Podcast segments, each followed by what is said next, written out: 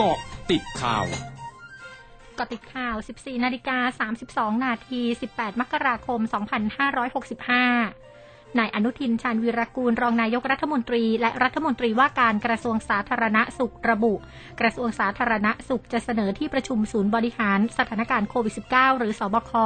วันที่ 20 มกราคมนี้ ปรับพื้นที่สีจังหวัดให้ลดลง เพื่อให้ผ่อนคลายการใช้ชีวิตมากขึ้น รวมถึงการขอความเห็นในการรับนักท่องเที่ยวเข้าประเทศผ่านระบบ Test and Go ในเดือนกุมภาพันธ์นี้ ซึ่งต้องประเมินสถานการณ์ทั้งในไทยและต่างประเทศด้วย นอกจากนี้กำลังพิจารณาเพิ่มจังหวัดแซนบ็อกให้มีครบในทุกภูมิภาค ยกเว้นกรุงเทพมหานครอยู่ในส่วนการปกครองของกรุงเทพมหานคร กระทรวงสาธารณสุขจะไม่เข้าไปก้าวไก่การปฏิบัติหน้าที่ ส่วนสถานบันเทิง ผับบาร์จะยังไม่มีการพิจารณา เพราะยังเป็นจุดที่มีความเสี่ยงสูงต่อการแพร่เชื้อโควิด -19 พลเอกประวิตยวงสุวรรณรองนายกรัฐมนตรีเน้นย้ำทุกหน่วยงานให้ความร่วมมือกับศูนย์อำนวยการบริหารจังหวัดชายแดนภาคใต้หรือสออบต ในการเร่งรัดดำเนินการตามนโยบายของรัฐบาล ในการพัฒนาพื้นที่จังหวัดชายแดนภาคใต้ ทั้งการจัดตั้งห้องเรียนวิทยาศาสตร์ หลักสูตรเข้มข้น และเตรียมจัดตั้งโรงเรียนเทคโนโลยี และนวัตกรรมในพื้นที่ เพื่อให้ประชาชนได้รับประโยชน์เต็มที่ พร้อมสร้างการรับรู้ให้ประชาชนมีความเข้าใจ เกิดความเชื่อมั่นในรัฐบาล และสามารถช่วยเหลือประชาชนได้อย่างเป็นรูปธรรม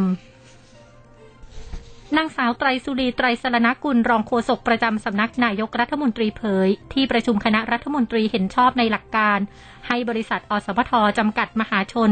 ขอรับใบอนุญาตให้ใช้คลื่นความถี่สำหรับการให้บริการกระจายเสียงประเภทกิจการทางธุรกิจ โดยวิธีการประมูล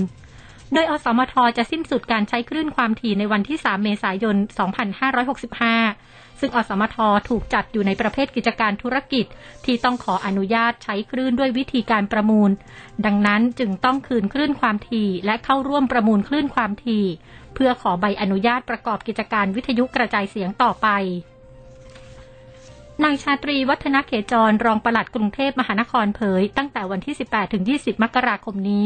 ฝุ่นละออง PM 2.5 จะสะสมมากขึ้นอีกครั้ง เนื่องจากสภาพอากาศปิดและลมนิ่ง ซึ่งกรุงเทพมหานคร โดยสำนักสิ่งแวดล้อมได้ดำเนินการตามแผนปฏิบัติการแก้ไขปัญหาฝุ่นละออง ประจำปี 2565 อย่างต่อเนื่อง โดยเข้มงวดการตั้งจุดตรวจจับรถควันดำทุกประเภท บริเวณถนนสายหลักและสายรอง ทั้งขาเข้าและออก พร้อมคุมเข้มสถานประกอบกิจการ ควบคุมไม่ให้ปล่อยมลพิษทางอากาศเกินค่ามาตรฐาน งดกิจกรรมที่ก่อให้เกิดฝุ่นละอองจากการก่อสร้างทุกประเภท ควบคุมไม่ให้มีการเผาขยะหรือการเผาในที่โล่งทุกประเภท และเพิ่มความถี่ในการล้างและดูดฝุ่นถนน รวมถึงการฉีดล้างต้นไม้ด้วย สถานการณ์ภัยแล้งในพื้นที่ตำบลบ้านแก่งอำเภอเมืองจังหวัดนครสวรรค์เริ่มทวีความรุนแรงเพิ่มมากขึ้น คลองขนมจีนซึ่งเป็นคลองชลประทานรับน้ำจากแม่น้ำปิง ในอำเภอบรรพตพิสัยจังหวัดนครสวรรค์ มีปริมาณน้ำเหลือน้อย ไม่สามารถสูบขึ้นไปใช้ทำนาได้ล่าสุดชาวบ้านหลายหมู่บ้านริมคลองชลประทาน ได้ร่วมกันนำเงินไปซื้อน้ำจากเหมืองไฟฟ้า เข้ามาเก็บในคลองขนมจีน ก่อนที่จะสูบน้ำใส่นาข้าว เพื่อบรรเทาปัญหาภัยแล้งในเบื้องต้น โดยชาวนาแต่ละรายต้องเสียค่าใช้จ่ายในการซื้อน้ำจำนวนไร่ละ 500 บาท จึงจะสามารถสูบน้ำใส่นาข้าวได้ แม้จะเป็นการเพิ่มต้นทุนการผลิตแต่ก็ต้องยอมเพื่อไม่ให้ข้าวยืนต้นตายจนเกิดความเสียหาย ศูนย์การแพทย์ชิบาซึ่งอยู่ใกล้เมืองเทลอาวิฟในอิสราเอลเผยวานนี้การฉีดวัคซีนโควิด -19 เข็ม 4 ของไฟเซอร์และโมเดอร์นาได้ผลเพียงบางส่วนต่อการต้านสายพันธุ์โอไมครอน หลังจากทดลองฉีดวัคซีนเข็มสี่ของไฟเซอร์ ให้บุคลากรของโรงพยาบาล 154 คน และฉีดวัคซีนของโมเดอร์นาให้อาสาสมัคร 120 คนเมื่อเดือนธันวาคม ช่วงหน้าคืบหน้าข่าวอาเซียนค่ะ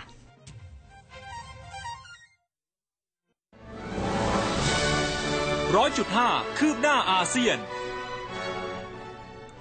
รัฐสภาอินโดนีเซียผ่านร่างกฎหมายเกี่ยวกับการบริหารงานเมืองหลวงวันนี้ ซึ่งเป็นร่างกฎหมายที่ปูทางสู่การย้ายเมืองหลวงจากกรุงจาการ์ตาบนเกาะชวา ไปยังจังหวัดกาลิมันตันตะวันออกบนเกาะบอร์เนียว โดยเมืองหลวงใหม่จะครอบคลุมพื้นที่ 56,180 เฮกตาร์ในกาลิมันตันตะวันออกนายกรัฐมนตรีนเรนทราโมดีของอินเดียเผยในระหว่างการประชุม World Economic Forum วันนี้ อินเดียกำลังต่อสู้กับคลื่นการระบาดของเชื้อไวรัสโควิด -19 อีกระลอก ด้วยความตื่นตัวและความระมัดระวังอย่างเต็มที่ แต่ในขณะเดียวกันยังคงรักษาไว้ซึ่งการขยายตัวทางเศรษฐกิจ